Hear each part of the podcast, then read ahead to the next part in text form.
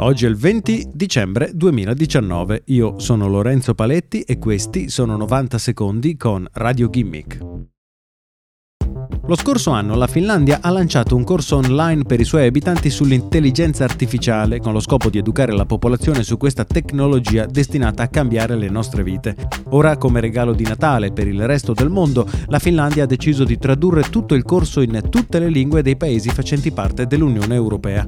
È questo il modo con cui la Finlandia dice addio alla sua posizione di presidenza del Consiglio dell'Unione Europea, che viene fatta ruotare di anno in anno tra i paesi facenti parte dell'Unione.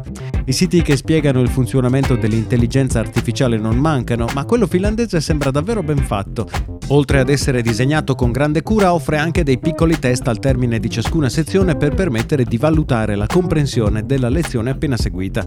Il corso si occupa sia di aspetti pratici, come statistica e probabilità, sia di aspetti filosofici, come i risvolti che avrà l'introduzione massiccia dell'intelligenza artificiale nella nostra società.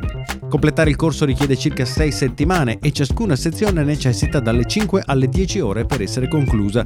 Il governo finlandese ha commentato la decisione spiegando che il corso era stato originariamente creato per dare un vantaggio nello sviluppo delle intelligenze artificiali ai cittadini finlandesi.